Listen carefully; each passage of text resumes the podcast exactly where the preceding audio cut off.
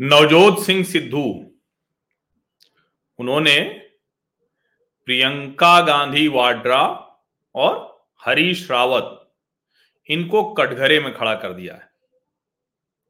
अब आप में से एक आध मैंने अभी टिप्पणियाँ देखी कि आप लोग कह रहे हैं कि उनको, नवजोत सिद्धू को सीरियसली कोई नहीं लेता है। तो लेकिन कितना भी कोई सीरियस ना ले, लेकिन नवजोत सिंह सिद्धू अभी कॉमेडी शो के जज नहीं हैं। अभी वो पंजाब प्रदेश कांग्रेस कमेटी के अध्यक्ष हैं। पंजाब में कांग्रेस के सबसे बड़े नेता हैं। तो इसलिए गंभीरता से तो उनको लेना पड़ेगा। लेकिन सवाल यह है कि इस तरह से नवजोत सिद्धू ने प्रियंका वाड्रा और हरीश रावत को कटघरे में क्यों खड़ा किया? हमला क्यों किया? नमस्कार, मेरे सामाजिक परिवार के सभी सदस्यों को यथोचित अभिवादन। राम राम। मैं आपको यही बताने की कोशिश कर रहा हूँ कि कैसे अब वो जाने किया या अनजाने किया, ये आप खुद तय कर लीजिए। अभी अरविंद केजरीवाल आक्रामक हो गए हैं।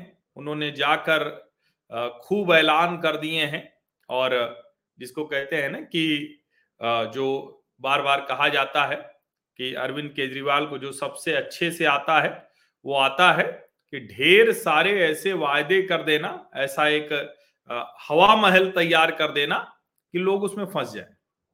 मोहल्ला क्लिनिक का हवा महल तो आपको ध्यान में होगा ही।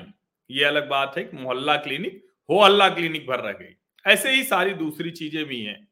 लेकिन पंजाब में वो ऐसे ढेर सारे वादे कराए हैं। क्या क्या वादे कर दिए उन्होंने?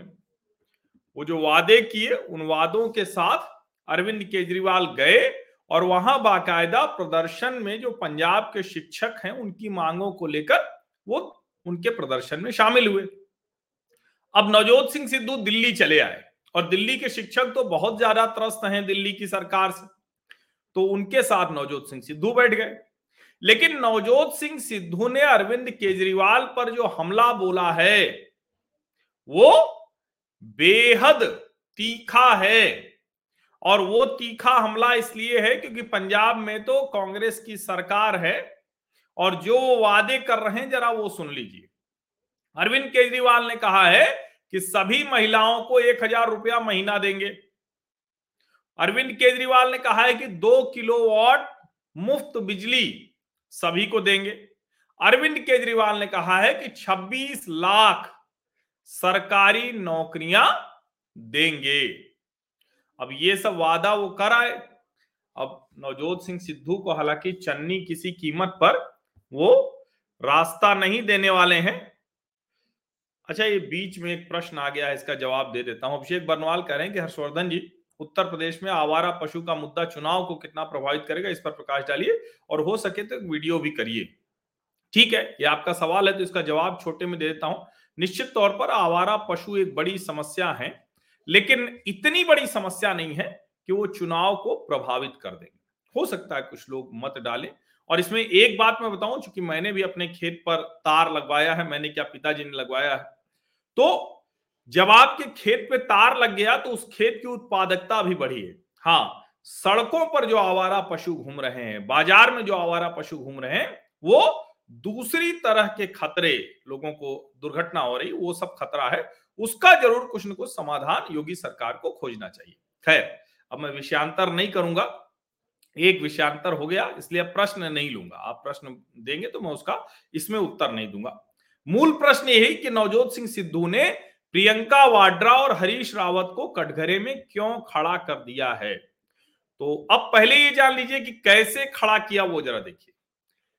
अरविंद केजरीवाल ने वादा किया, सभी महिलाओं को एक हज़ार रुपए प्रतिमाह, दो किलोवाट मुफ़्त बिजली और 26 लाख सरकारी नौकरियाँ।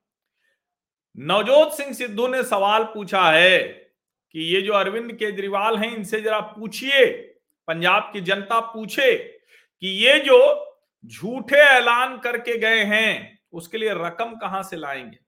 उन्होंने कहा कि पंजाब का कुल बजट बहत्तर हज़ार करोड़ रुपए का है और केजरीवाल के वादे उससे बहुत ज़्यादा के हैं। केजरीवाल ने जो सभी महिलाओं को एक हज़ार रुपए देने का वादा किया है, सिर्फ़ उसके लिए बारह हज़ार करोड़ चाहिए। और अगर पंजाब के कुल जीएसटी टैक्स कलेक्शन की बात करें, जो जीएसटी कलेक्शन है तो ग्यारह हज़ार कुछ करोड़ रुपया है तो सिर्फ़ और सिर्फ़ महिलाओं को रकम देने के लिए ही वो रकम चली जाएगी और वो पूरा नहीं पड़ेगा। दो किलोवाट मुफ़्त बिजली, ये कहाँ से अरविंद केजरीवाल देंगे? सिद्धू ने कहा इसके लिए छत्तीस हज़ार करोड़ चाहिए और 26 लाख सरकारी नौकरी, यानी जो कुल हो गया तिरानवे हज़ार करोड़ ये तो जो बजट है उससे काफ़ी ज़्यादा हो गया तो कैसे ये कर पाएँगे? अब आपको लग रहा होगा कि सिद्धू ने तो हमला बोला अरविंद केजरीवाल पे। तो क्या मैं भी दूसरे यूट्यूबर्स की तरह अब जिसको कहते हैं कि थंबनेल लगाकर और आकर्षित कर रहा हूँ, अंदर वो नहीं होता क्या? तो ये तो मैं कर नहीं सकता हूँ। मेरा जो सामाजिक परिवार है, वो जानता है कि हर्षवर्धन त्रिपाठी झूठ नहीं बोलते हैं और कभी भी इस तरह से एजेंडा नहीं चलाते हैं। अब आपको मैं बताऊँ कि चुनाव पंजाब में नहीं हो रहे हैं। चुनाव उत्तराखंड में भी है, उत्तर प्रदेश में भी।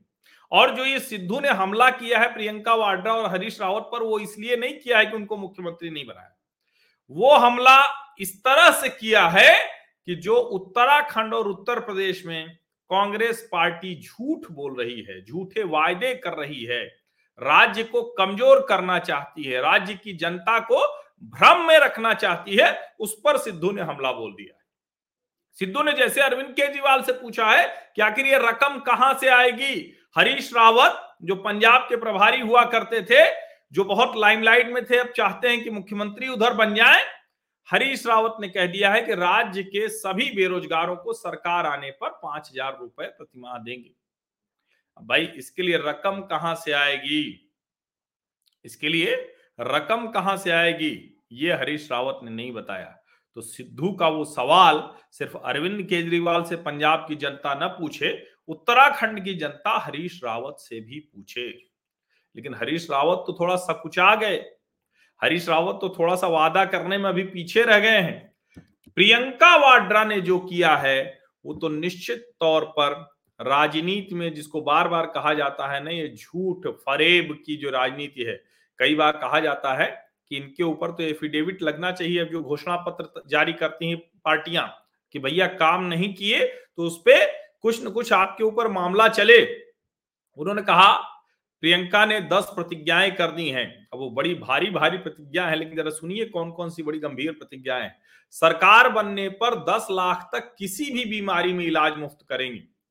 अब इसका बजट कहाँ से आएगा? इसके बजट का प्रोविज़न क्या है? क्या राज्य सरकार इतना बड़ा बजट कर सकती है? और वैसे भी आयुष्मान भारत के तहत जो जरूरतमंद है, उनको पाँच लाख तक की सुविधा मोदी सरकार पहले से दे रही।